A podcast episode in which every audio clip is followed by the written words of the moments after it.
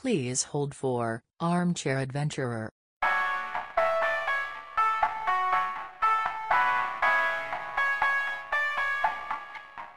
That's not the kind of podcast we are. The mailbox is full and cannot accept any messages at this time. Goodbye. Tragically, unless you have not listened to the most recent tinfoil adventure, this is the first time. If you have listened, this is the second episode that Paul is absent for. Unfortunately, he's currently going through. Menopause. You see, yeah, he's, uh, Paul is currently in the throes of menopause. He is currently moving. Won't disclose where, but it's somewhere near the Tonopah Test Range in Nevada. What? That's a little callback to the tinfoil episode that you have no chance to Oh. listen to yet because at the time of this recording it has not been edited. But You didn't send me the raw? Come on.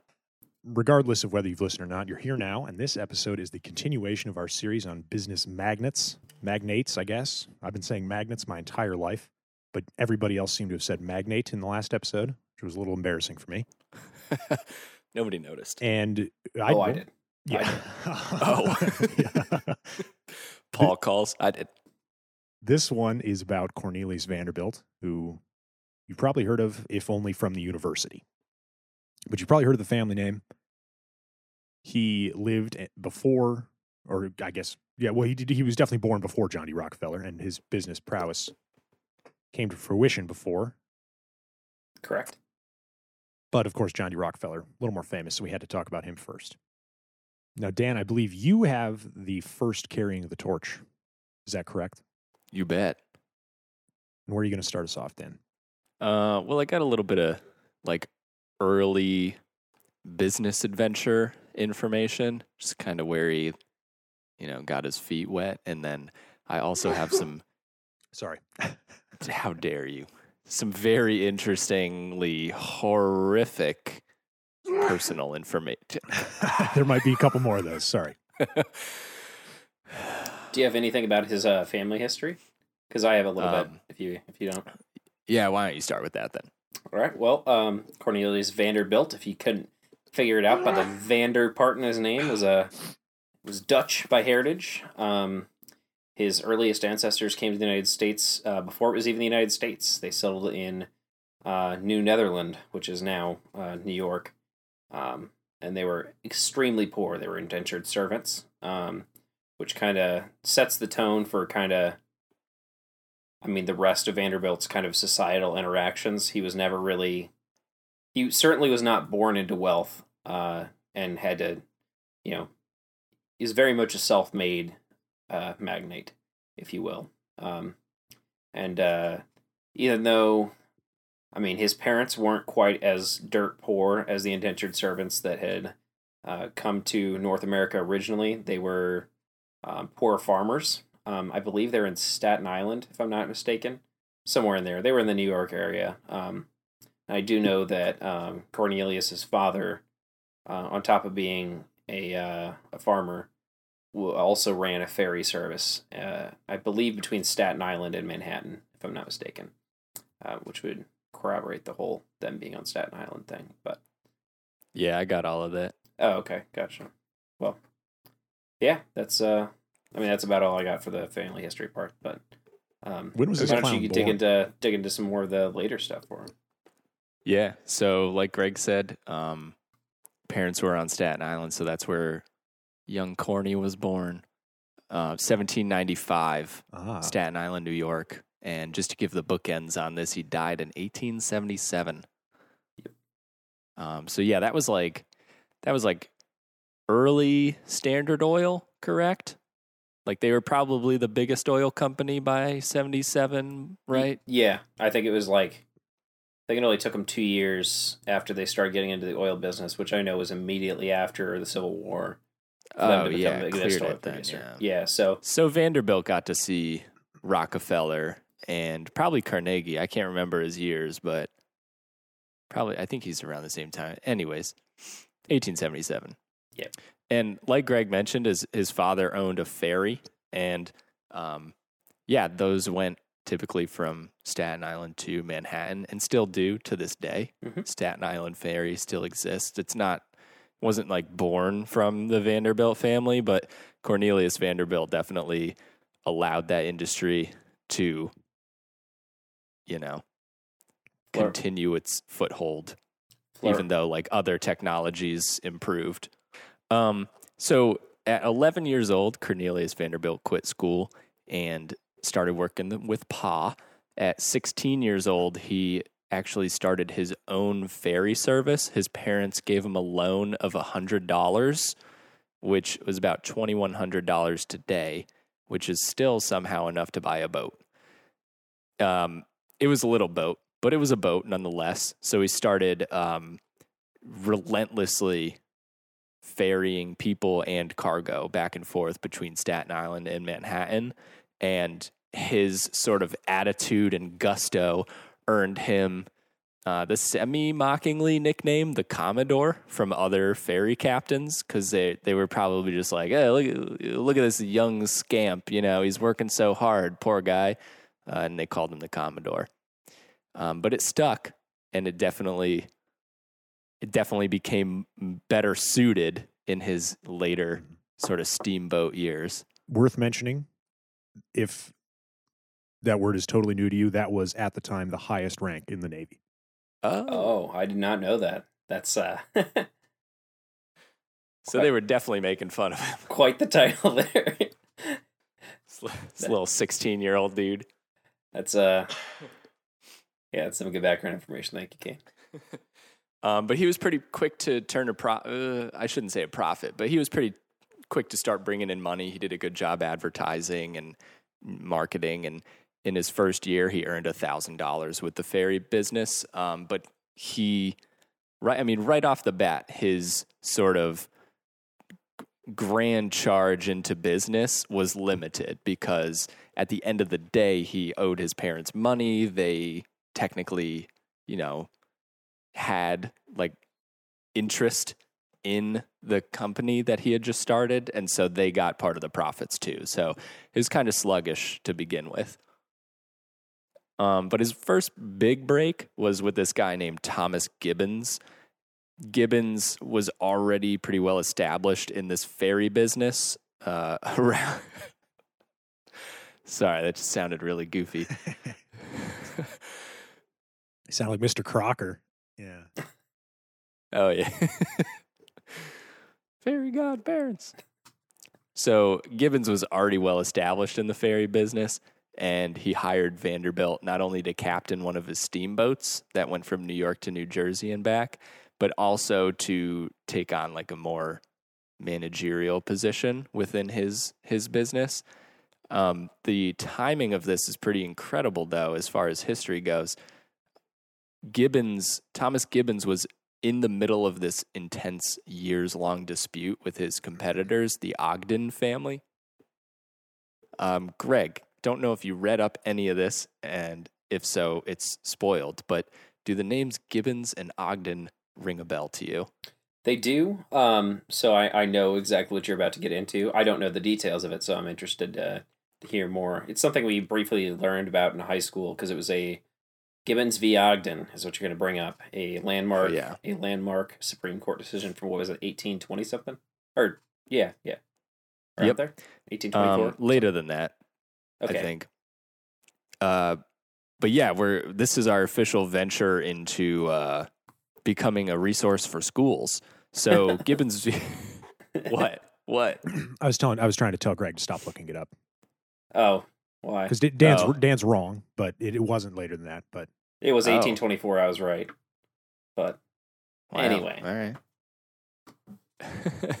so he's he's hired on with Gibbons just in time for this uh, famous historical dispute between Gibbons and the Ogden family. Basically, New York had sanctioned a monopoly on water um, shipping, I guess, of like cargo and people in uh, specifically like this New York harbor area.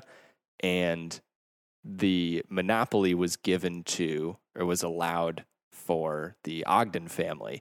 And so all competitors basically had to stay out of like certain waterways, certain ports. They couldn't ship certain things, et cetera, et cetera. It was very limited.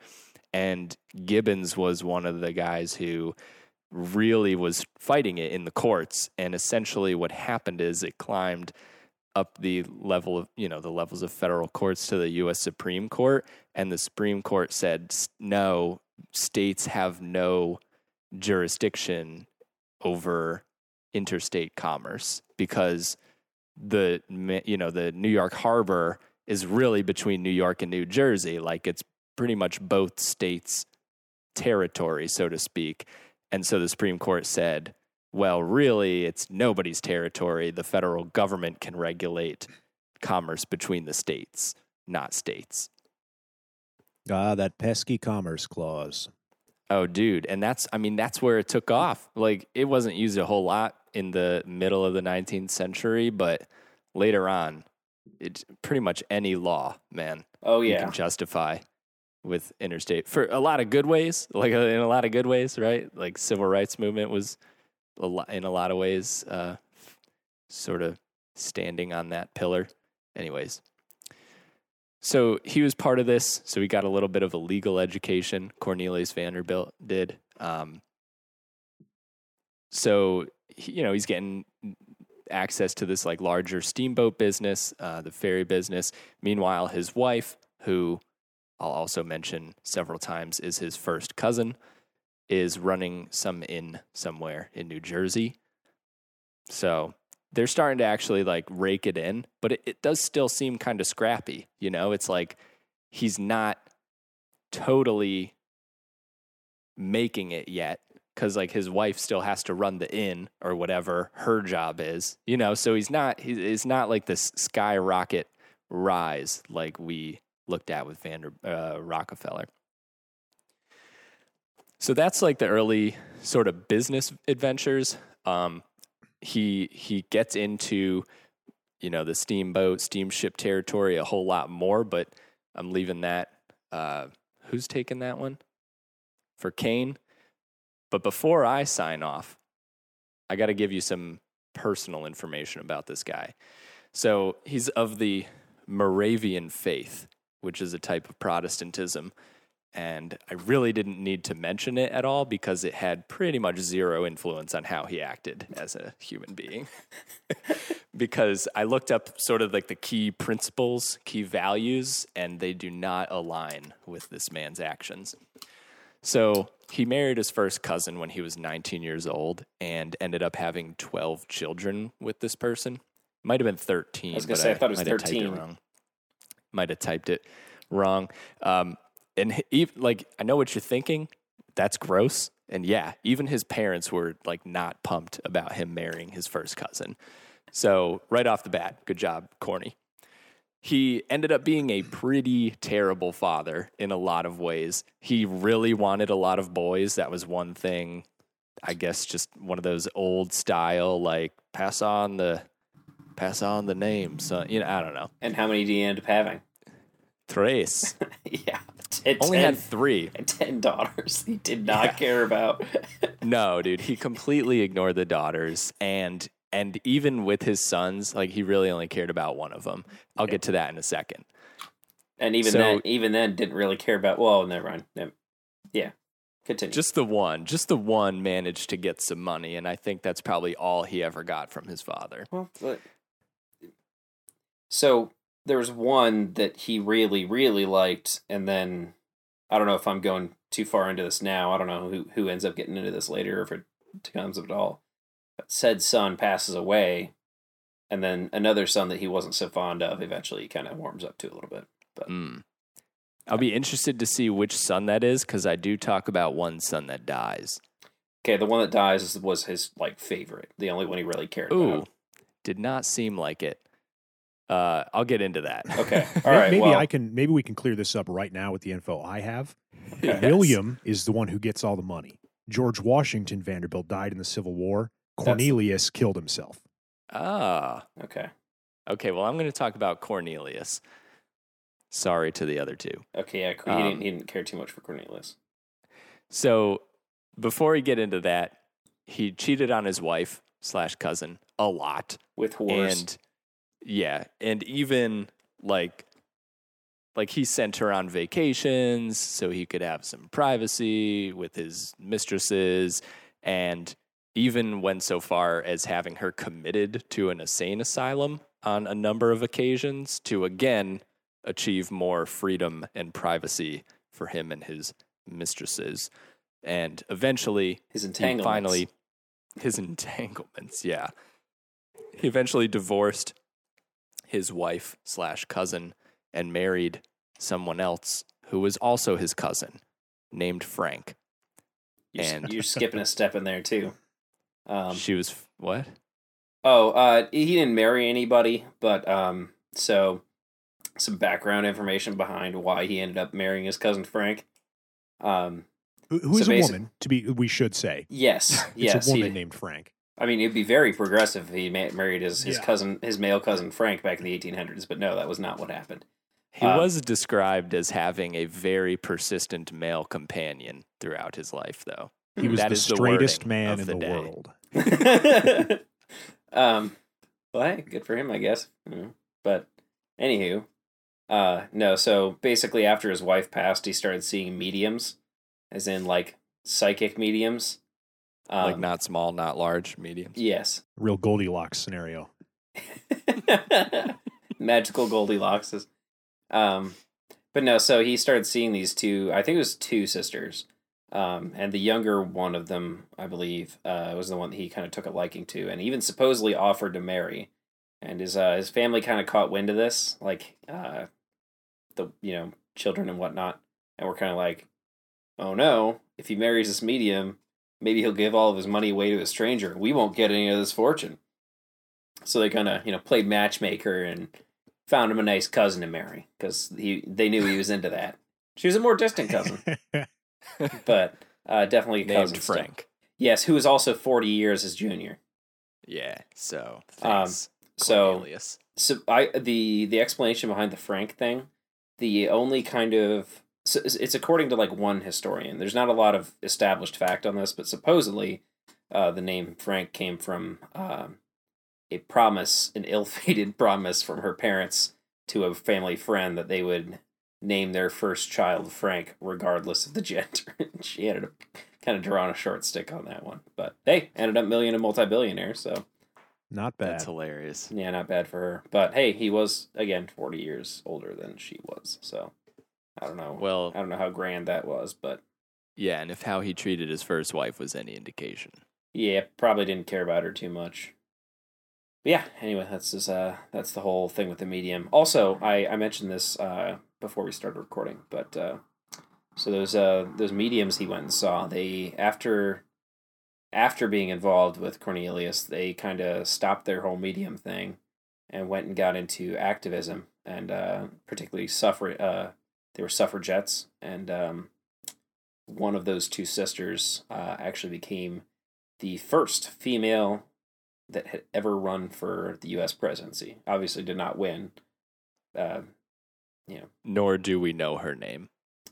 um, she changed her name. That was the weird thing. Um, To I- Frank. No, no, that would be fun. That'd be really funny. The ultimate, the ultimate con. But If you won't have me. Uh, no, but the uh, the medium that he went, the mediums he got really close with. Uh, one of the sisters changed their name. Um, but uh, oh, the the Frank he married was Frank Armstrong. I do remember that last name now. But uh, anyway, Kane, you got something? Yes.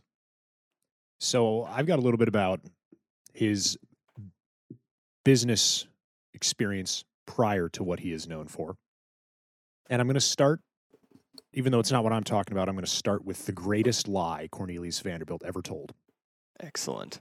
I'm And this is seven years after where I'm going to start, and I'll go back to that.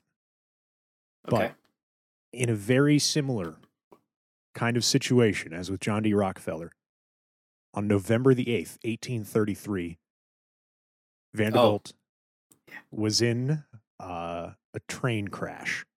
Oh man. And I believe it was actually the first train crash in the United States with any fatalities. I believe that's correct. But he broke his leg and he vowed to never travel by rail again. Wait a second. Yep, that's Yeah. So, uh, you're, John Quincy- to- the you're totally you're totally right about the biggest lie ever told. Also, um, he he did more than just break his leg. he also broke three ribs and punctured a lung. Yeah, nice. It was a pretty serious wreck. Also, did you uh, catch anything on who else was on that uh on that train train wreck? yes, former President John Quincy Adams. Yeah, not only former president, but like former president from like four years prior to Oh, when this really? accident happened. Yeah, he was like just barely out of the office. So pretty cra- pretty crazy. Also, some Irish actor that was pretty famous apparently. But uh, yeah, Not next to those two. Oh, definitely not. Yeah, well, probably more famous than him at the time. But uh, possible. Yeah, but Well, um, not the president. Uh, yeah, anyway. Oh, you, you know what I mean. But yeah. uh, there was one person who did not get injured on that in that accident, which I, I thought was interesting. But yeah, he uh, he slid like thirty feet down an embankment, which is pretty crazy. I mean, they were only going twenty five miles an hour, but I guess train train derailments at yeah. train derailments at any speed are not a fun not a fun circumstance. Yeah, that was Let's in talk- what was it called, Hattie uh, Hattiesville or something like that. yeah. Uh, had had it.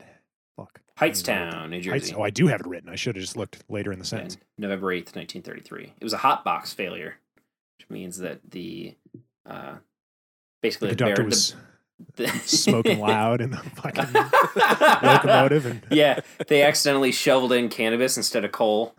uh, God.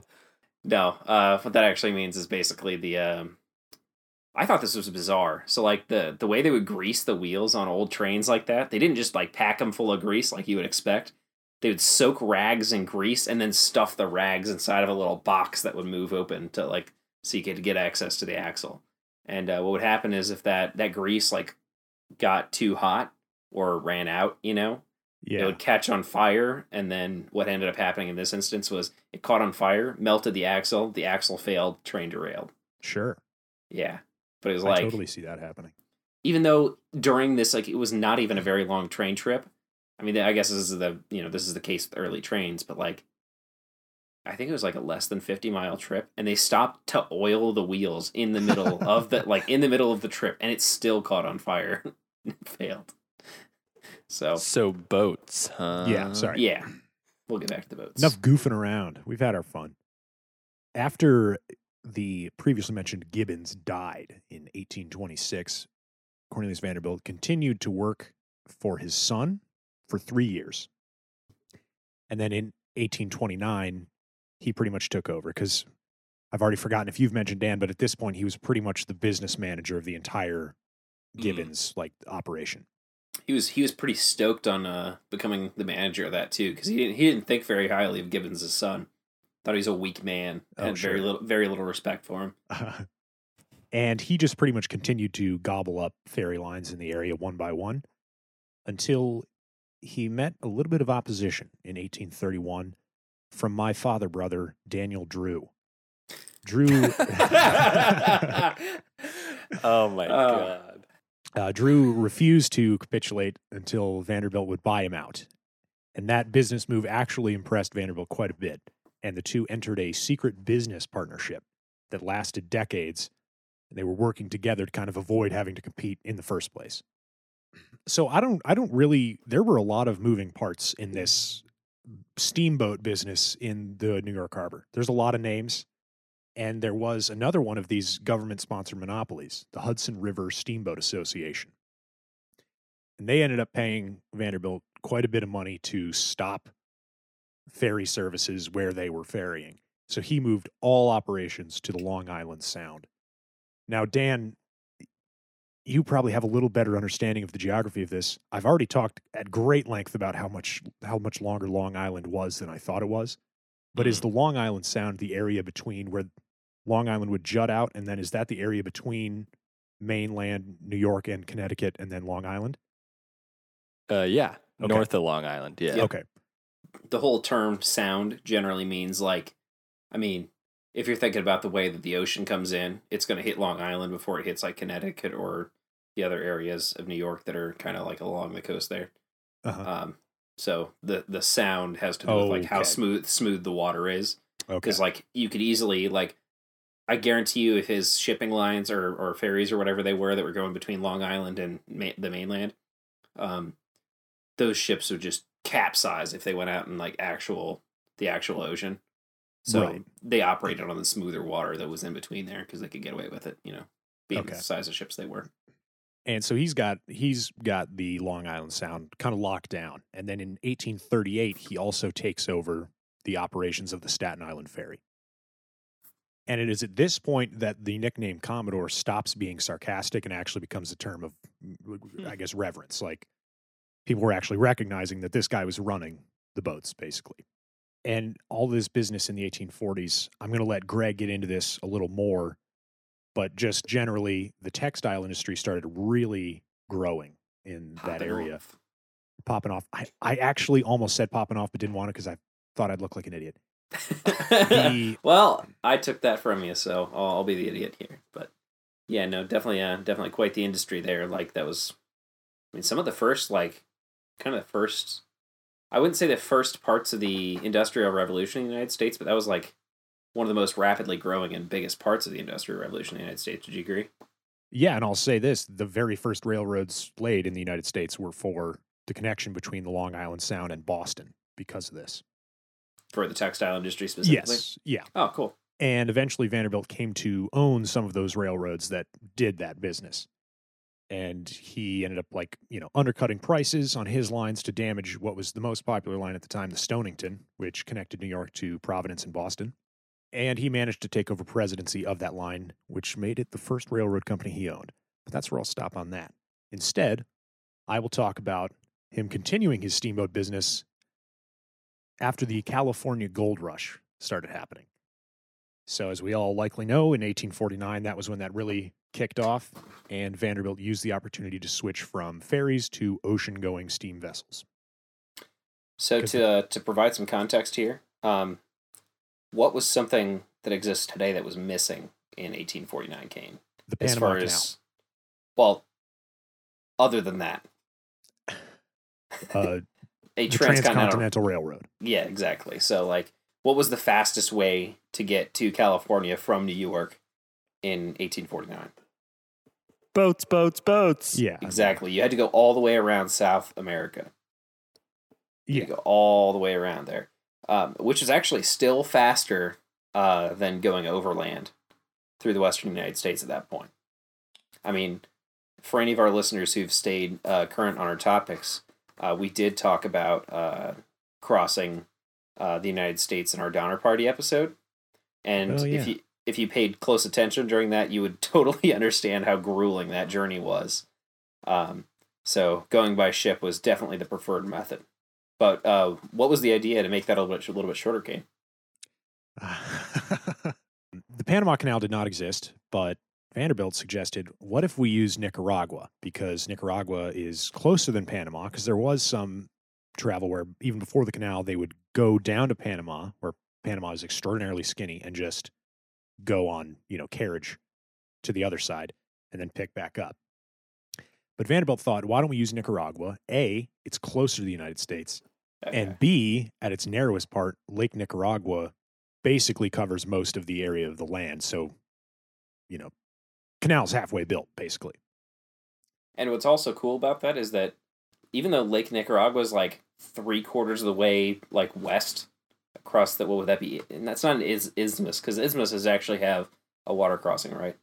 No, it's just a thin strip of land with Okay, so it is an water on both isthmus. Okay. Yeah.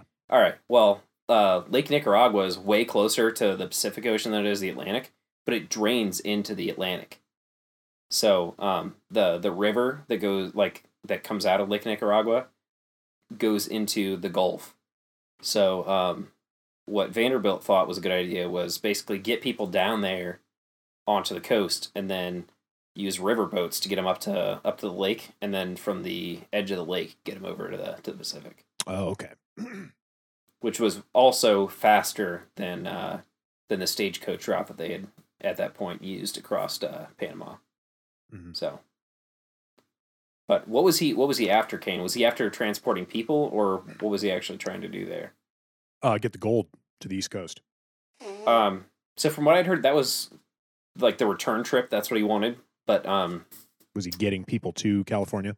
Not people. Also? What he wanted to do was he wanted to get a, one of those, wanted, uh, lots of money, and his preferred way of doing that was big fat government contracts. So what he wanted to do was take all the mail to all the miners and mining companies in California, um, across the isthmus and get it there because people cared about getting their mail quickly.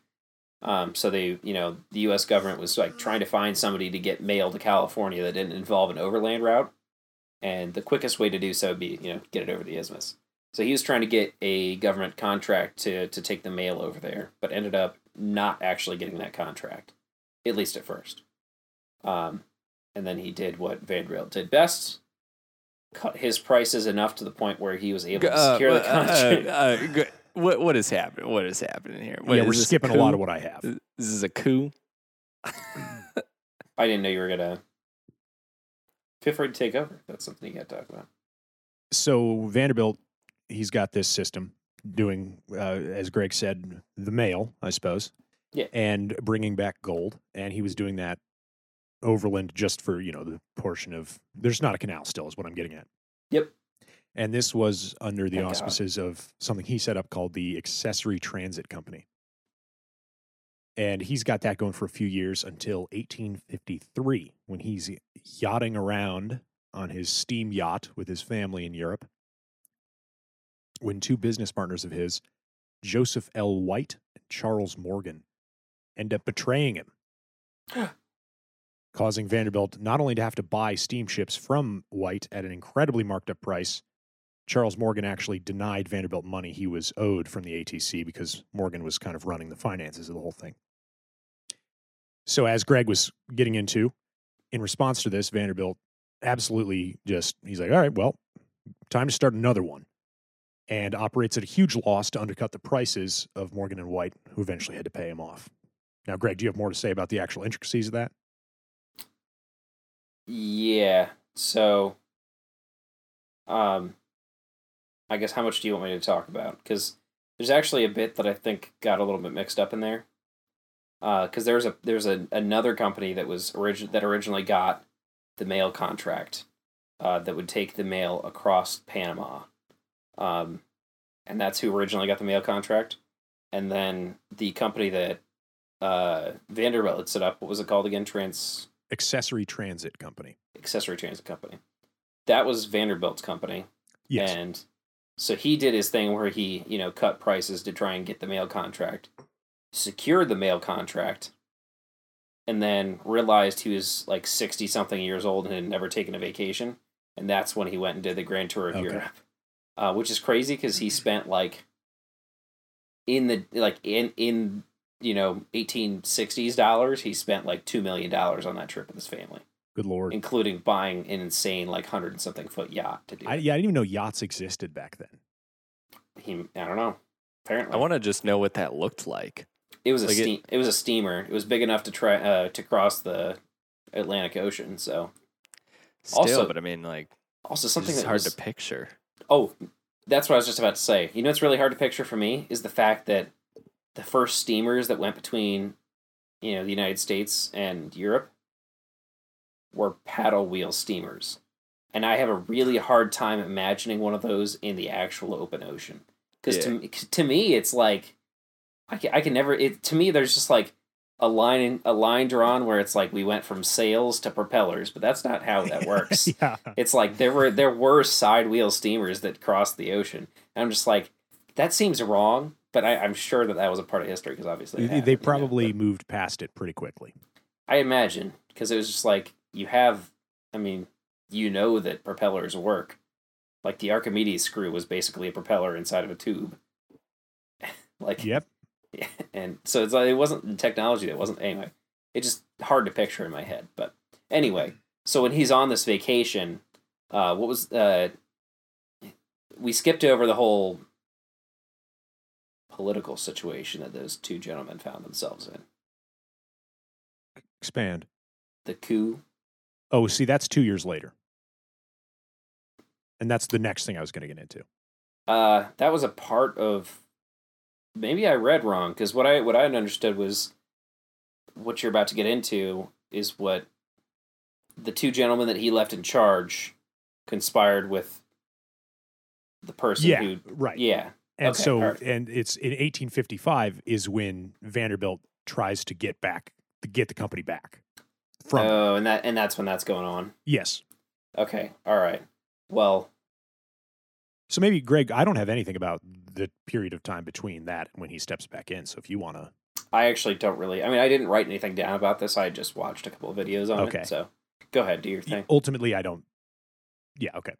So after stepping back from the mess a little bit and setting up a foothold in the transatlantic travel business, buying an ironworks in New York that made boats, I guess.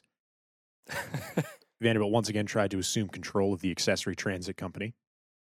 But uh, just as he was doing this, a mercenary from America named William Walker, who'd made a lot of expeditions to Mexico and Central America, uh, briefly took control of the Nicaraguan government.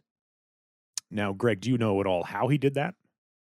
Uh, so he was what was known then. Is it's is weird because this term means something completely different now. He was known as a filibuster, which at Yeah, the that. time, yeah, which at the time did not have anything to do with speaking for a long time to shut people up in Congress, uh, or not letting other people speak. Excuse me. Um, at the time, filibusters were people that would basically rile up a bunch of people to, you know, men who are willing to be mercenaries, basically, and they're like, hey if we all go with guns to this place, we could take over the government. They wouldn't be able to do anything about it. And then let's set up a white people English speaking colony where they are and then just take it over, claim it as our own. Uh, so he tried this already once in Baja California, I believe. Uh, I believe it's a place called La Paz, but has nothing to do with Bolivia, Just yeah, La Paz is the modern capital of Bolivia, I believe. Anyway, um, took over part of Baja California, um, and actually had some decent success until they started to run low on supplies, and he had to start. And people started deserting, and he ended up having to surrender at the U.S. border to U.S. military forces. And he's like, "Sorry, my bad," and they arrest him, of course, for having an illegal war um, goes to trial and actually talks his way out of it and got gets acquitted in trial uh, after giving like some really impassioned speech, which is ridiculous. So all all the, the filibuster. yeah, and so oh my god! maybe that's where that I don't know. Anyway, um, we got to look into that after this. What he got out of that trial was, man, I didn't have any repercussions for this. You know what I need? More financial backing and then to try this again. More that- cool. Yeah, so that's exactly what he does in Nicaragua. He's like, basically, my understanding is he kind of conspired with the two gentlemen that uh, Vanderbilt left in charge. Yes. And he's basically like, hey, I'm going to take over in Nicaragua. And here's what's going to happen. When I take over, I am going to basically rip up the contract that we have with Vanderbilt that says that you got that he's the only one who can, you know, Well, yeah. He, people goods. if I can step in, Go for they it. got Walker with those 2 Mhm. Got this guy Cornelius Garrison, who was the San Francisco agent from the ATC, who had control over the transit rights and the like deeds or titles or whatever for the steamships, and they got him to hand over the transit rights and steamships to Walker, and uh, so Vanderbilt wants to get him back, as I'm sure you could guess. Did you get the quote from him about this? No, Ooh, this is a good. Uh, I'm going to paraphrase because I don't have the quote in front of me. But Cornelius Vanderbilt apparently he was known for being a, a man of few words, few very intense words. And uh, when he found out that he was being cheated by these men, um, I believe the quote goes something like this: "Gentlemen, you have undertaken it to cheat me. I will not sue you, as the courts are too slow. I will destroy you." Yours truly, Cornelius Vanderbilt. that'd be a scary letter to get. It'd be terrifying. Even though the man's in Europe, it's just like, oh no, what is Yeah. going to happen to us? Not for long. Yeah. He's coming back. It's just striking to me how flimsy this all is, and I just need to remember like the context. Like there, of the time. yeah, yeah, exactly. Like, oh, if one person signs over the rights to Yeah, these exactly. two things, like There's the business no is ours. organizations Yeah. to man- maintain any of this. Yeah, No there was- board, no there's- regulations. Like the only things like there was a Nicaraguan government, but I mean, I can imagine. I can imagine in the eighteen, yeah, like in the eighteen fifties, they were pretty much powerless.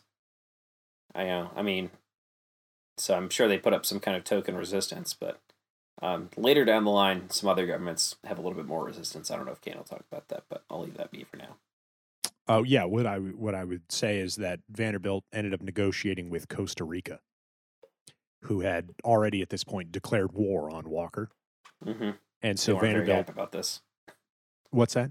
Oh, I was saying they weren't very happy about No, this. no. Like, I mean, this is something that was happening. Like this whole filibuster thing, it was a pretty much exclusively a Central and South America, well, mostly Central American thing Yeah. at this point. It was like Mexico and Central America, uh, and they weren't really having any of it. The Mexican government was pissed when they when Walker tried this in Baja California, uh, and uh, everybody's reaction was pretty similar when this happened in Nicaragua. So, anyway, Costa Rica.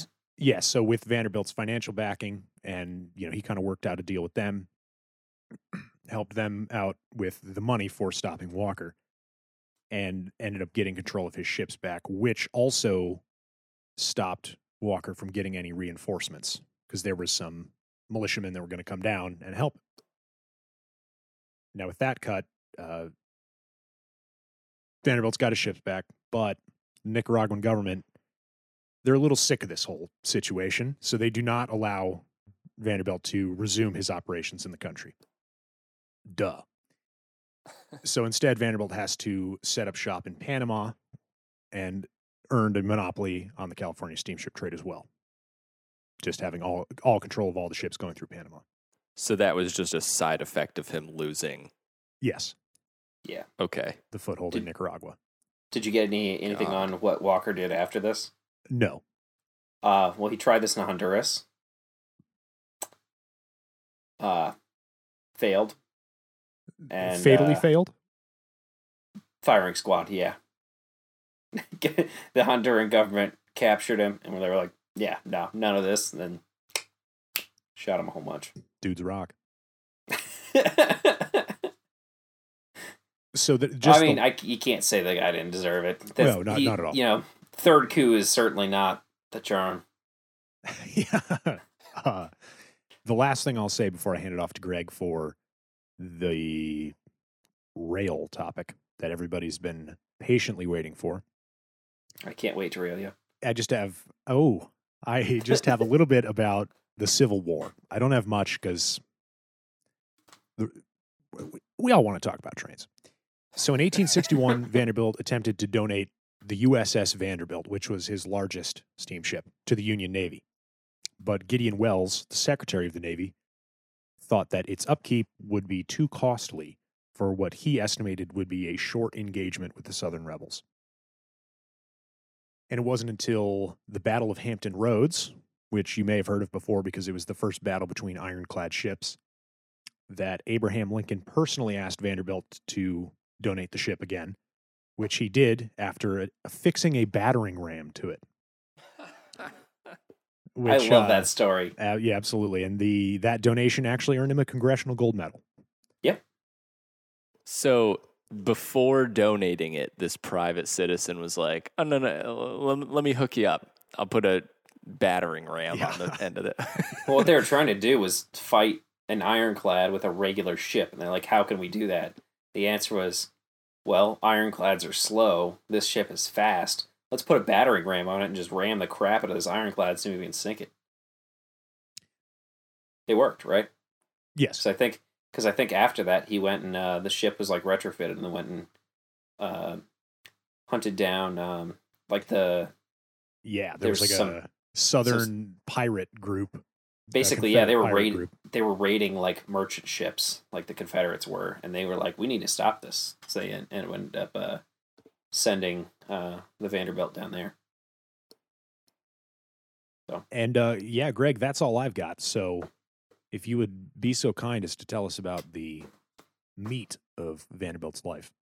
i'd be happy to So, uh, as we mentioned before, we're gonna we're gonna rewind a little bit here back to some of Vanderbilt's earlier rail ventures, um, which were prior to the Civil War. So, and prior to that whole Central American uh, engagement there. Um, so Vanderbilt first dipped his toes in the waters of rail transport when he became involved with the New York, Providence, and Boston Railroad, as we talked about before. So that's basically that whole when we were discussing the uh, the Industrial Revolution and um, some of the earliest railroads in the United States. Um, and as Kane also mentioned, the New York, Providence, and Boston Railroad is better known as the Stonington Railroad.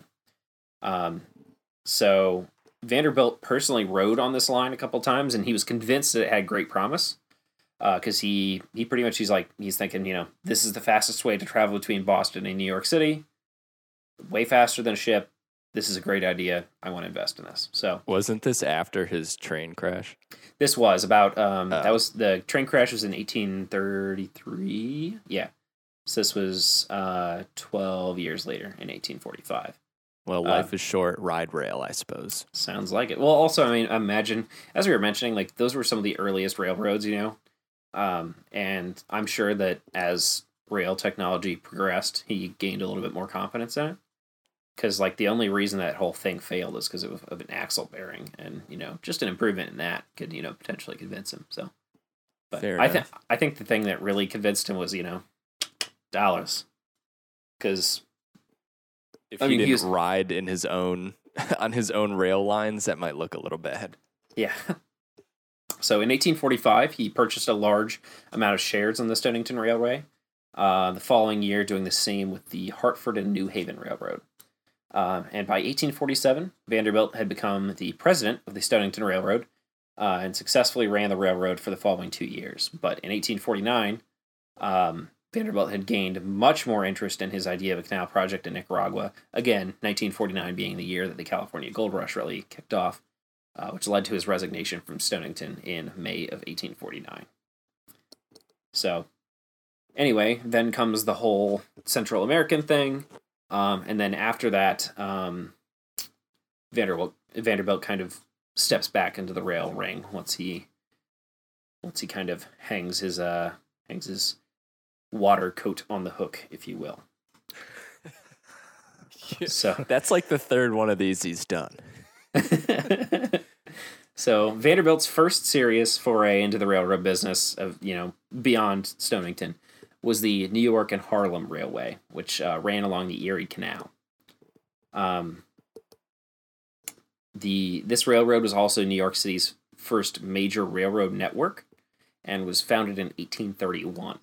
Um, so its southern terminus was in Manhattan, and its northern terminus was in Chatham, New York, which is about 130 miles north of Manhattan, uh, along the Hudson, about five miles inland from the Hudson River, um, and about 15 miles southeast of Albany. Can so, I interrupt? Sure. Quick plug that stretch of rail is still in existence today. Um, There's some kind of tourist railroad there?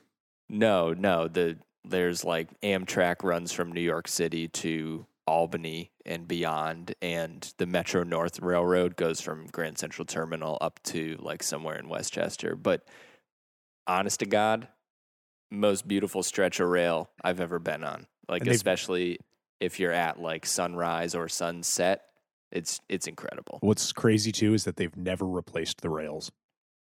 yeah, they're still made out of iron. Are they not now? Are they steel? I guess. I would hope so. Yeah. yeah, just rusting away in the rain. I mean, steel rust too, though. Yeah, shut up. I honestly think a good number of the rails are still iron, but anyway. Um. Anywho, uh, so um, it's the uh, the New York and Har- Harlem Railway um, was uh, pretty poorly managed. It was unprofitable and uh,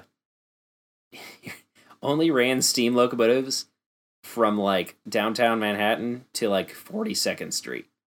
Like that's it. That's all they ran actual powered trains on. The rest of it was horse drawn. which to me, like, I mean, that's a pretty, it's a pretty poor railway at that point, you know. So, um, the New York and Harlem Railway was uh, poorly managed and uh, quite unprofitable, uh, as it really only it only ran steam locomotives between downtown Manhattan and about Forty Second Street, which today is like basically not even the what would that be like southwestern edge of uh like central central park. It's like It's like downtown to midtown. yeah it's it's not far at all. That's all that they did um with uh steam locomotives. So uh from there all the way to chatham uh, at the northern end of the line it was all horse drawn uh rail which is uh you know pretty ridiculous it wasn't you know wasn't much faster than other forms of transport so uh, but Vanderbilt saw potential in the line for one specific reason. It was the only railroad link to downtown Manhattan. The only one. Uh, so Vanderbilt decided that um, he would get involved with this railway, and in 1863, uh, Vanderbilt uh, ascended to the director of the New York and Harlem Railroad um, at age 70, no less. And uh, the following day was actually elected president of the railroad. Um, so moving on from that, uh, that was 1863. In 1864, Vanderbilt also took control of the nearby Hudson River Railroad, uh, which ran a parallel railroad route from uh, Albany to New York City. Um, under Vanderbilt's leadership, uh, both the railroads became much more profitable, uh, which is unsurprising. What is surprising, however, is that his business ta- business tactics changed during his involvement with the railroads. Um, he gave a much more diplomatic approach compared to his earlier, much more cutthroat, hostile uh, type um, approaches towards business. Um, a lot of people attribute this to his age, thinking that he kind of became more sensible. But uh, another big factor, and honestly, probably the better explanation here, is that the railroad business is inherently different from water shipping routes in that the railroad business is built around a shared infrastructure, uh, which pretty much forces companies to work together to some degree since they're sharing, sharing rails. Um, since there's only you know certain routes around places, it's not like you could just go you know point A to point B through water like you could with um, his water shipping businesses. So, just an interesting thing to note that he wasn't nearly as cutthroat in his railroad businesses as you may expect from his earlier business ventures. Because he couldn't be. Like, that's your Yeah. point. I mean, my point is that I think it was more largely because of just the nature of rail transport. Uh, but it seems like a lot of historians kind of point it more towards his own personal approach to it. But I don't know. I'm much more convinced by the idea that it was more about the business type. You know, it was just naturally required for railroads to work together at least a little bit. So, anyway, moving on. Um, the next big topic here is going to be the New York Central Railroad. Um, so, as we know, the early days of corporate America in the 19th century were notoriously cutthroat. Um, and again, as we know, Vanderbilt had been no exception to that. I will say that while railroads at least were required to work together to some degree, um, there was still cutthroat competition as much as there could be with the amount of cooperation required.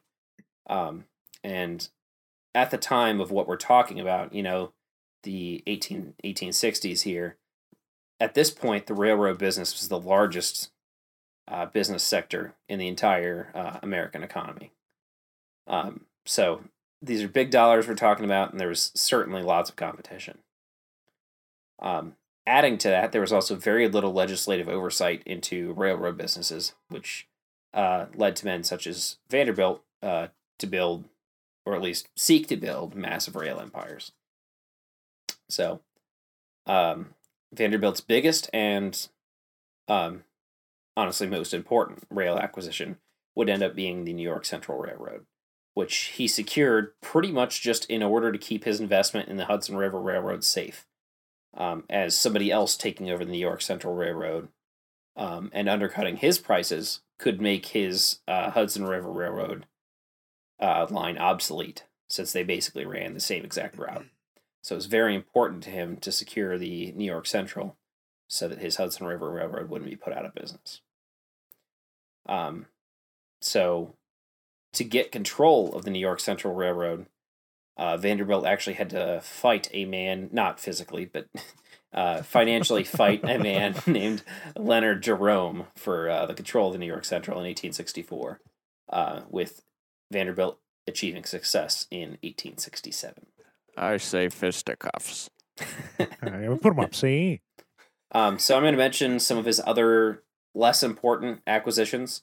Um, these are not necessarily um, chronological, since uh, the first one I'm going to mention is actually, or the second one actually, uh, actually was something he purchased about a year before he passed away.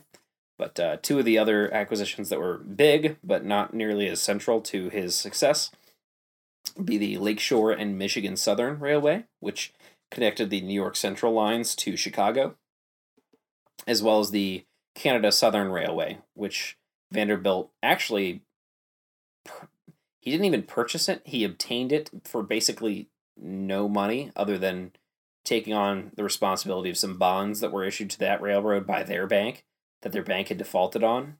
Uh, so that that railroad was pretty much completely insolvent at that point. So Vanderbilt comes in, he's like, "Yeah, I'll back those bonds," and by doing that, he took control of this railway. Um, and that railway gave New York Central a link between Buffalo and many places in southern Ontario. Um, and eventually, much, much, much, much later in New York Central's uh, history, and ended up actually connecting all the way to Detroit uh, via a tunnel underneath uh, the Detroit, Detroit River. But uh, that's way, way, way past when Vanderbilt was alive. So Oh, okay. I was Yeah, like, a tunnel under a river in 1860. that actually, by 1860, that had happened. Um, I actually was Damn. reading. I'd read bad, not not not under the Detroit River, but um, there were tunnels that were dug under rivers at that point. Uh, Wow. the one that I'm thinking of was extremely unsuccessful because it collapsed almost immediately. Um, but uh, there was a tunnel dug underneath the Mississippi River in Minneapolis, in Oh like God. in like eighteen. Oh, in Minneapolis. Yeah, in like so yeah, pretty far up there. Like the Mississippi was not very wide up up there. Uh, it wine it widens dramatically between there and like Iowa. Um, but they there was a tunnel dug in the in the limestone underneath, or excuse me. There's limestone, then sandstone beneath the limestone in this area. They dug through the sandstone, and eventually the limestone collapsed and the tunnel failed. But um, there was at this point that was in like 1860 something I think there were there wasn't a lot of bridges over the um, Mississippi River at that point, and um, that was kind of their way of perhaps you know crossing it without having to build a bridge there. But anyway, not relevant to this. So um, anyway, um, those were some of his less important acquisitions, but uh, one of the most important things that happened in the late 1860s uh, with Vanderbilt uh, came between, or has to do with him, a man named Jay Gould, and a man named James Fisk. So in 1868, Vanderbilt fell into a dispute with a man named Daniel Drew. Daniel Drew had become the treasurer of the Erie Railway. Um, and the, this dispute led to what was dubbed the Erie War, which is a control dispute between Vanderbilt and Drew to control the Erie Railway, which um, connected New York to um, Lake Erie. Specifically, it wasn't actually New York City, it was Jersey City, New Jersey. Um, and the other terminus was at Dunkirk, New York. So, um, Daniel Drew attempted successfully to gain control of this railroad um, by loaning $2 million to the railroad and then acquiring control over it by purchasing uh, more stock in the railroad after that. Um, so Drew gained a fortune with this railroad by actually manipulating the shares of the railroad on the New York Stock Exchange, um, fraudulently, I may add. Um, and uh, he would soon be challenged for his control of the railroad by Vanderbilt, who wished to kind of corner the market on the New York to Erie connection. Um, but Drew had conspired with uh, Gould and uh, Fisk, um, who he he put them on the um, like the board of directors for this railroad. Um, and they basically just issued a whole bunch of stock for the railroad, kind of like fraudulently. I'm not sure the exact mechanism as to how this happened, but it basically watered down the value of the stock, but they kept selling it at like the previous price. So I think that basically what they were doing was lying about how many shares they had created. Um, This is just like classic pre-regulation behavior. Like this is Yep. this is beautiful second half 19th century tactics right here. Yep. Uh, and there's more that's involved with this too, which I'll get into in a second here. So, um, Vanderbilt actually ends up buying a whole bunch of this fraudulent stock, actually over seven million dollars of this stock, and that's in that's in 1860s dollars. So that's a lot of money. Um, and he was doing this in order to gain control over this railroad. Um, so here's the really interesting thing. Um, this Daniel Drew guy, as well as the these um these other two Gould and Fisk, they were all involved in um the political party uh Tammany Hall. Do you know anything about Ah. them? I almost feel like we've talked about him before. Have we? I haven't. Very briefly. yeah, I didn't thought it think about up. that until you said it, but uh, I'm thinking the same thing. When did we talk about them? I, I don't know. Don't they don't they work to better something for a group of people? Irish mainly. Irish. Okay. Maybe I was reading about that independently. I don't know. Hmm. Well, anyway, uh, Tammany Hall was a political machine that uh, dominated New York, um, New York City local politics as well as New York State politics for much of the, actually part of the 18th century, the entire 19th century, and part of the 20th century. Uh, it was a very, very influential organization, basically founded in like 1790 and kind of uh, petered out in like the 1960s or so. Uh, but it was pretty much at its greatest strength in the latter half of the 19th century um, under the directorship of um, a man named I forget his actual excuse me um, I forget his actual name but he goes by the name of Boss Tweed Yeah. Yeah. William. William. Okay. Well, anyway, under Tweed leadership, uh, Tammany's control over the New York City and New York political system was immense. It uh, actually tightened quite dramatically under his leadership. Um, and as as I mentioned before, all of these folks that were involved with this uh, Erie Railway were closely tied into the Tammany political machine. So, um, eventually, um, Tweed ends up getting arrested and charged with a whole bunch of fraud related charges and ends up dying in prison in 1873. But uh, basically, the end result of this is that Vanderbilt was going up against a massive political machine that basically had control over all of New York politics at this time. So he gain, uh, he failed to gain control over that railroad, but he was able to recover most of the money he had spent on those shares by uh, threatening the Erie Railway with litigation. So they they managed to just kind of give him back most of his money he had spent on the railroad. So at least he didn't suffer too much from that. But again, this man was a at this point was a absolute rail magnate. He had tons of money. It would you know it wouldn't have been the end of the world for him to lose a couple million, but ends up getting most of it back. So, um, as mentioned before, he he obtained uh, Canada Southern after that. I don't remember exactly when he got the Lakeshore and Michigan Railway, but um, that whole Erie War thing was a pretty big, uh, pretty big point in his rail history. So after this, he's getting pretty old, um, and kind of I think by was it 18, 1876 or so, he pretty much steps away from the railway. Uh, one thing that's really important to note as well is that throughout this whole railway thing, he's not really involved at all in the like the daily operations of these railways. You know, um, he uh, he pretty much takes on a managerial role. He had a lot more um, minute control over his like um, water shipping businesses. But when it comes to the railroad stuff, he kind of took a back seat and let his you know let the directors and stuff do do kind of what they wanted to do. Um, but one thing he had a penchant for was uh, inspecting his railroads. He he went and did that frequently, just kind of check out what was going on. But uh, one of the last important things he did, this is actually a little bit before the whole um, Erie War thing, to my knowledge, uh, was he decided to build um, the Grand Central Depot in Manhattan, Ooh yeah. which is not the same thing as Grand Central Station, I might add. Oh no. Thanks, Paul. It it kind of um, they're kind of the same thing. I'll get into that in a second. So, um, yeah. So in 1869, Vanderbilt decided uh, to um, build the Grand Central Depot on 42nd Street in Manhattan. And actually, I mean, we were talking about this before. I think it was, I think 42nd Street was also pretty much where his trains had ended, his steam trains before. hmm Um, but even though this is 1869, people were telling him he was stupid for building it where he did. Like they were like, "That's the outskirts of the city. Nobody's gonna want to go there for a giant train depot."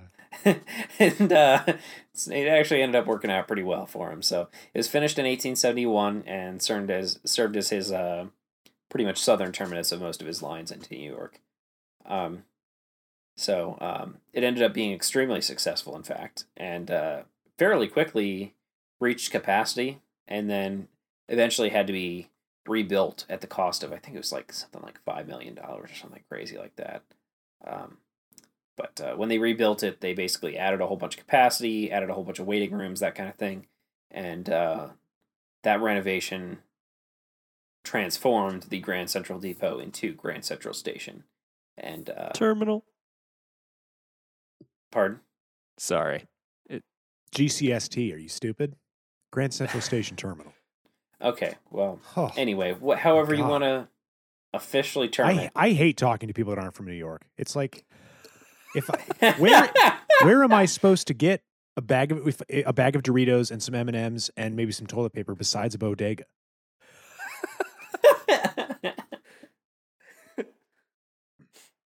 You're a scoundrel. I guess I yeah I Kate guess I just feel bad for people who don't live in New York. Is all. I deserved that one. That's pretty good. But yeah, that um I mean honestly after that I mean I'm not going to dig into this too much cuz I know you guys have more on it, but um at the at this point in his life Vanderbilt was getting pretty old and wasn't in the greatest of health and so kind of steps away from his businesses to some degree and uh, that's pretty much the end of his rail empire at least under his control. Um his rail his rail companies go on for quite a long time after um some of them you know obviously the railroads never stopped existing. They're they're still a part of modern America and modern Canada today. Um, but they've been you know kind of purchased, traded, that kind of thing. So Right. um, they're not exactly in Vanderbilt control anymore, but uh, left a huge legacy and was certainly one of the greatest rail magnates that's ever existed. Okay, well I, I've got some. That's about all I I got. got a few things I can talk about. Sure. Ooh yeah. Okay, now that I've said that, um, I got to look up what I was referencing there. Here we go. this this is this tweet that this woman got absolutely destroyed for. This was about two weeks ago. People who live outside of New York City and don't have bodegas, where do you go to buy two diet cokes, a roll of paper towels, and oh, also let me get some peanut butter M and M's since I'm here. Why not? And you know, people are just like, "Have you ever heard of stores like, like gas stations? What the fuck?" I get in my car and I drive. Um, That's the answer to that. God, that's embarrassing. and before before I bring us back into what I'm going to talk about, I was looking through the Tammany Hall page trying to figure out what where I was reading about that. I didn't find it.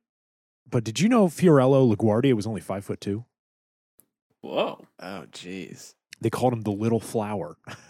That sucks. That's, That's funny. a shitty nickname. So much like John D. Rockefeller, I do have a philanthropy subheader on my notes that I'm going to get into. Unlike John D. Rockefeller, this one is only one bullet point long.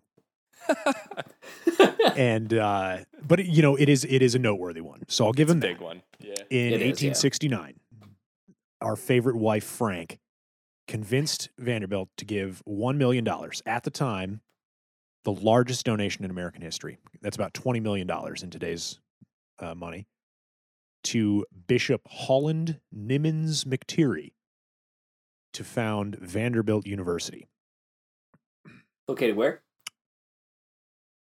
No. vanderbilt no, Tennessee. Okay Vanderbilt, USA, No. baby. It's it's in Nashville. Okay. Well, I was right about Tennessee at least. Yes, you That's and that was kind of a guess. So cool. Uh, death and the will. The will caused some issues, and these mediums come back up. Oh yeah, really? Yes. So on January the fourth of eighteen seventy seven, Cornelius Vanderbilt passed away at his residence after months of bed rest. The official cause of death was exhaustion. It was the eighteen hundreds. Uh, that just means old. yeah, well, it was brought upon by a myriad of chronic diseases. Which diseases? Who's to say? When he died, his estate was worth $105 million, which is about $2 billion in today's money. God. 95% of that was left to his son William and William's four sons. The remaining 5% was split between Vanderbilt's other son, Cornel, and the daughters.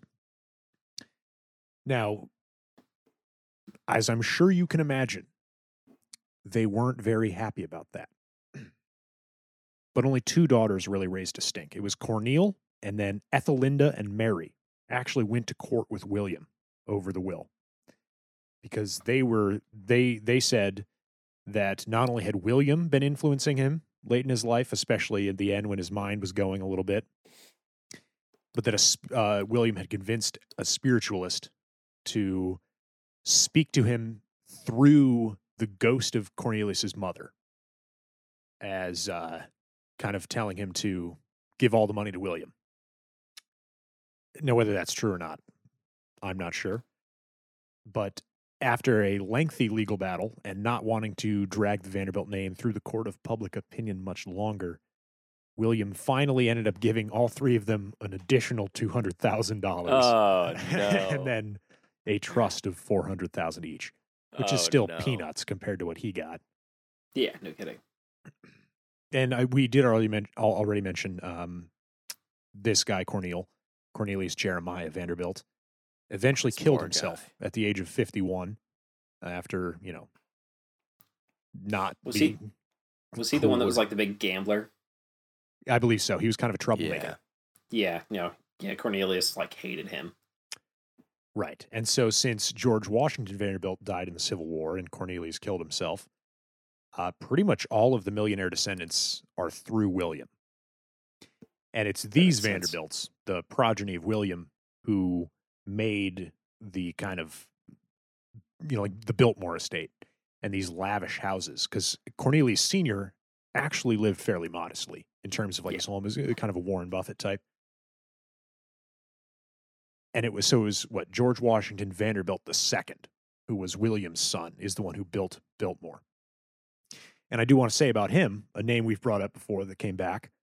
He married somebody named Edith. Edith Stuyvesant. Uh, Nothing to say about that. no. Um, but we've got some we've got some famous Vanderbilts kicking around today. Yes, we do. Now, the no longer alive, but Gloria Vanderbilt, quite famous, Fashion. fashion designer, right? yeah, fashion designer. Now her son, Anderson Cooper, is by nature a Vanderbilt as well. So is actor recently starred in an episode of The Mandalorian, Timothy Olyphant. Is he the one who also is like the star of uh Deadwood? Not Deadwood, um, Oh, okay. Justified. Could have sworn he did Deadwood too. Oh, did he? I've never seen Deadwood. Maybe he didn't star in it. Maybe he's just part of Oh. it. I don't know. Yeah, he I was haven't the watched sheriff. Deadwood. Okay. I know also Oh, there was a there's a director that's a Vanderbilt right. descendant as well that So uh this guy just does directed some- westerns all the time. It's, it's a niche. well there's also uh, another director that was related to Vanderbilt that did like uh um Spider-Man movies. I know. But, Sam uh, Raimi? Not sure. Was it the like Tobey Maguire ones or the Andrew Garfield ones? Again, I don't know because Okay. I was just watching a video where he was kind of briefly touching on it, but I don't remember the guy's name. Now, as I was talking to Greg in a in a part of the episode that nobody will hear, um, Greg, even though we may have briefly mentioned it before on the podcast, you've been to the Biltmore estate. Is that I have. I, I toured the grounds. Um, it's like So, let's just in case this is the first you've heard of Biltmore. It is, I believe, still the largest estate in the country, right? it's the largest residence in the United Wow. States, and by a large margin at that. Um, I'm I'm just gonna go ahead and look it up while we're talking. Um, but I know that the uh, the actual square footage of it is an absurd number, and I'm gonna get that for you right now. Um, Where is it? it is in Asheville, North Carolina, and you would think maybe on the outskirts. No, it's it's pretty much in town. Uh, the Biltmore Estate used to be gigantic, like the actual grounds. I know it was like, I believe originally many thousands of acres or something like that. God, Um, that's a whole town. It was Yeah, eighty-seven fit thousand. It was eighty-seven thousand acres. That is Oh, like there's a several towns. Yeah, it's it's many square miles. Um, but uh, anyway, today the grounds are much smaller. Um, but the house itself obviously has not changed in size, uh, and is one hundred seventy-eight thousand nine hundred twenty-six square feet. Jeez, I live in a single wide trailer. You know, just something to think about. So it's a chateau-esque style mansion. It was built for George Washington Vanderbilt II, as we mentioned, and it uh, was built between 1889 and 1895. Um, what I can tell you is that visiting this place, it is the the tour costs a good bit of money. I want to say it's like 40 or 50 bucks to tour the place. Um, but it's I, I'd say 100% worth it. I've never been so just astounded by architecture, I suppose. Like, and I've seen some some crazy skyscrapers. You know, I've seen some crazy, you know, you know, homes, um, Buildings. yeah. Yeah, but nothing has compared to this place. And not to mention, so um, some of the descendants of the the Vanderbilt family. I don't know if we'll go into this a whole lot more, but um, many of the descendants of the Vanderbilts uh, squandered their money, spent it on um, lavish parties and living large, that kind of thing, largely to kind of gain favor into uh, the New York elite that had been established. Uh, they really um, something we didn't touch on a ton with Vanderbilt was he was always an extremely crude man. He came from low origins. Uh, he had a very poor grasp on the English language, at least written. Like his his handwriting, his handwriting was like practically illegible. The man cursed like a sailor. Uh, just was not what you would expect for you know high class society, especially at the time. Uh, he was very much nouveau riche um, in, in in the sense that he was just very much an outsider in New York wealth and always resented that.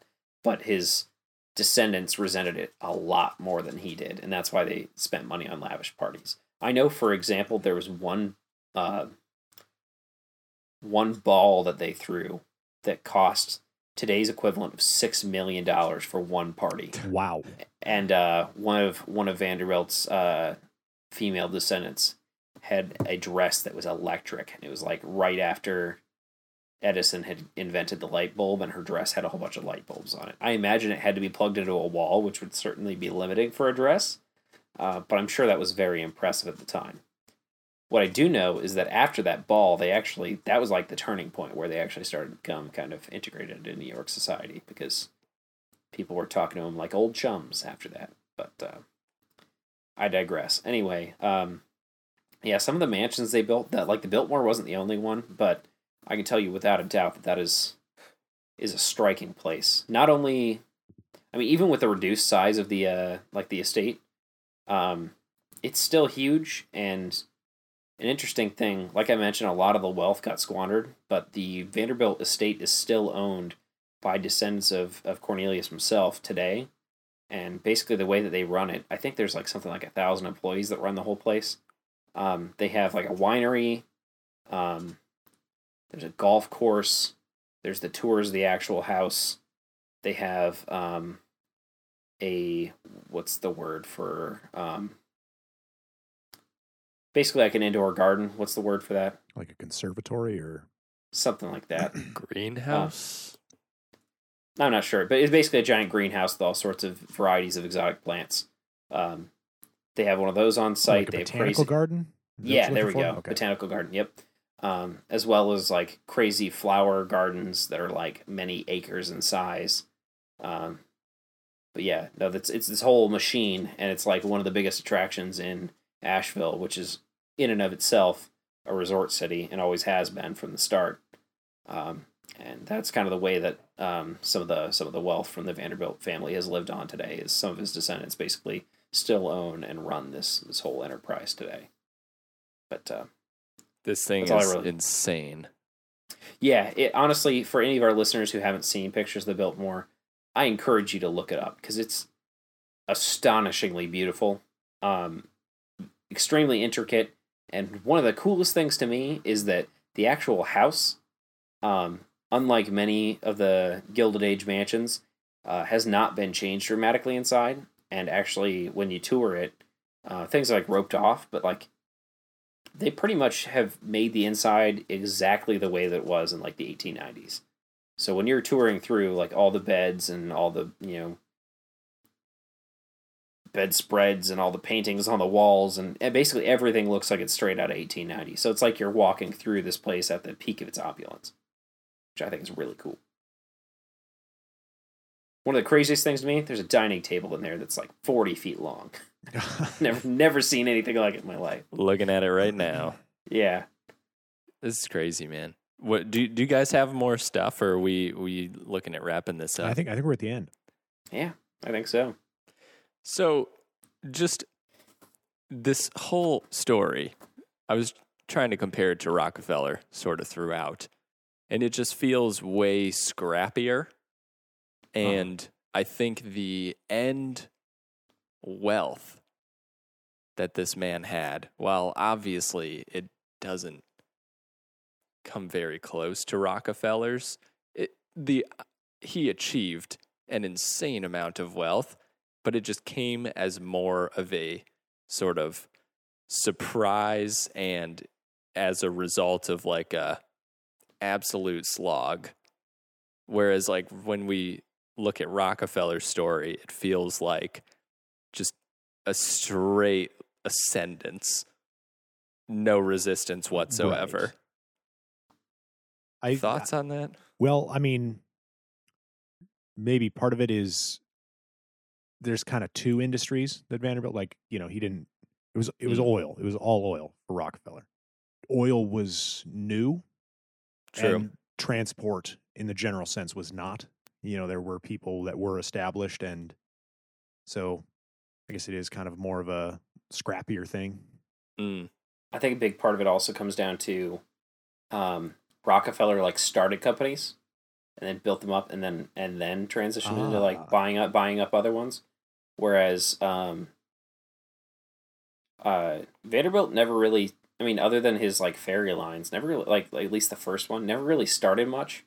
He tended to kind of come into organizations that already were, rose to power, and then gain control, and then bought out others gotcha he didn't do yeah. he didn't do a whole lot of starting businesses and i think that largely has to do with the background of each of them um, where vanderbilt started out working for his parents and being like indentured to his parents pretty much and uh, rockefeller started from um, basically starting his own business from the very beginning um, and kind of you know building his fortune that way. Um, also one of the stark differences i think is just in the um, personal actions and values that each of them took where like rockefeller was certainly a more honorable man less crude and certainly they were both charitable but it seems like that was like a core value to rockefeller where that certainly was not with vanderbilt i mean obviously Rockefeller didn't give away as much as he could have afforded to, at least earlier in his life. Later in his life, he definitely gave away a ton more. But uh, it seems like the charitable f- donations of Vanderbilt were certainly more of a footnote. Yeah, mm, that's a good point And good I've got a, I've got a. Unless you got another point to make, Dan. that's it Okay, I've got a kick and segue to the end because uh, Dan, you said, uh, and you truthfully said that it doesn't. You know, that he's certainly in second place compared to Rockefeller when you look at wealth compared to GDP of the country. There's two different studies that looked at this. One places Vanderbilt in second place after Rockefeller. One places him in third. Can you guess who the other one is? in the us Yes, it is. Well, you know what? I won't even make you guess because it would JP destroy Morgan. the segue. it is the topic of our next episode, Andrew Carnegie. Oh, Ah, nice. So now, are we Wow. doing are are we doing one more of these magnates or two more? Are we doing Carnegie or are we doing Carnegie and then J.P. Morgan? I definitely want to do J.P. Morgan. Okay, so we got two more. Yeah. okay. Also, one quick fact I want to throw out about Vanderbilt. At one point, Vanderbilt had more in cash than the U.S. Treasury had. Nice. That's superlative, if I've ever heard one. That's why I want to talk about J.P. Morgan because J.P. Morgan makes that look like chump change. I'm looking Literally. forward to it. Round the curve come a passenger train. On the blinds was Hobo John. He's a good old hobo, but he's dead and gone. Dead and gone. He's dead and gone. He's a good old hobo, but he's dead and gone.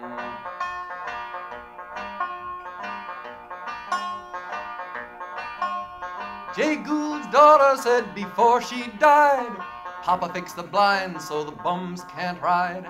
If ride they must, they gotta ride the rod. Let 'em put their trust in the hands of God, in the hands of God, in the hands of God. Let 'em put their trust in the hands of God. Jay Gould's daughter said before she died, Two more trains I'd like to ride. Jay Gould said, Daughter, what can they be? There's the Southern Pacific and the Santa Fe. The Santa Fe. And the Santa Fe. There's the Southern Pacific and the Santa Fe.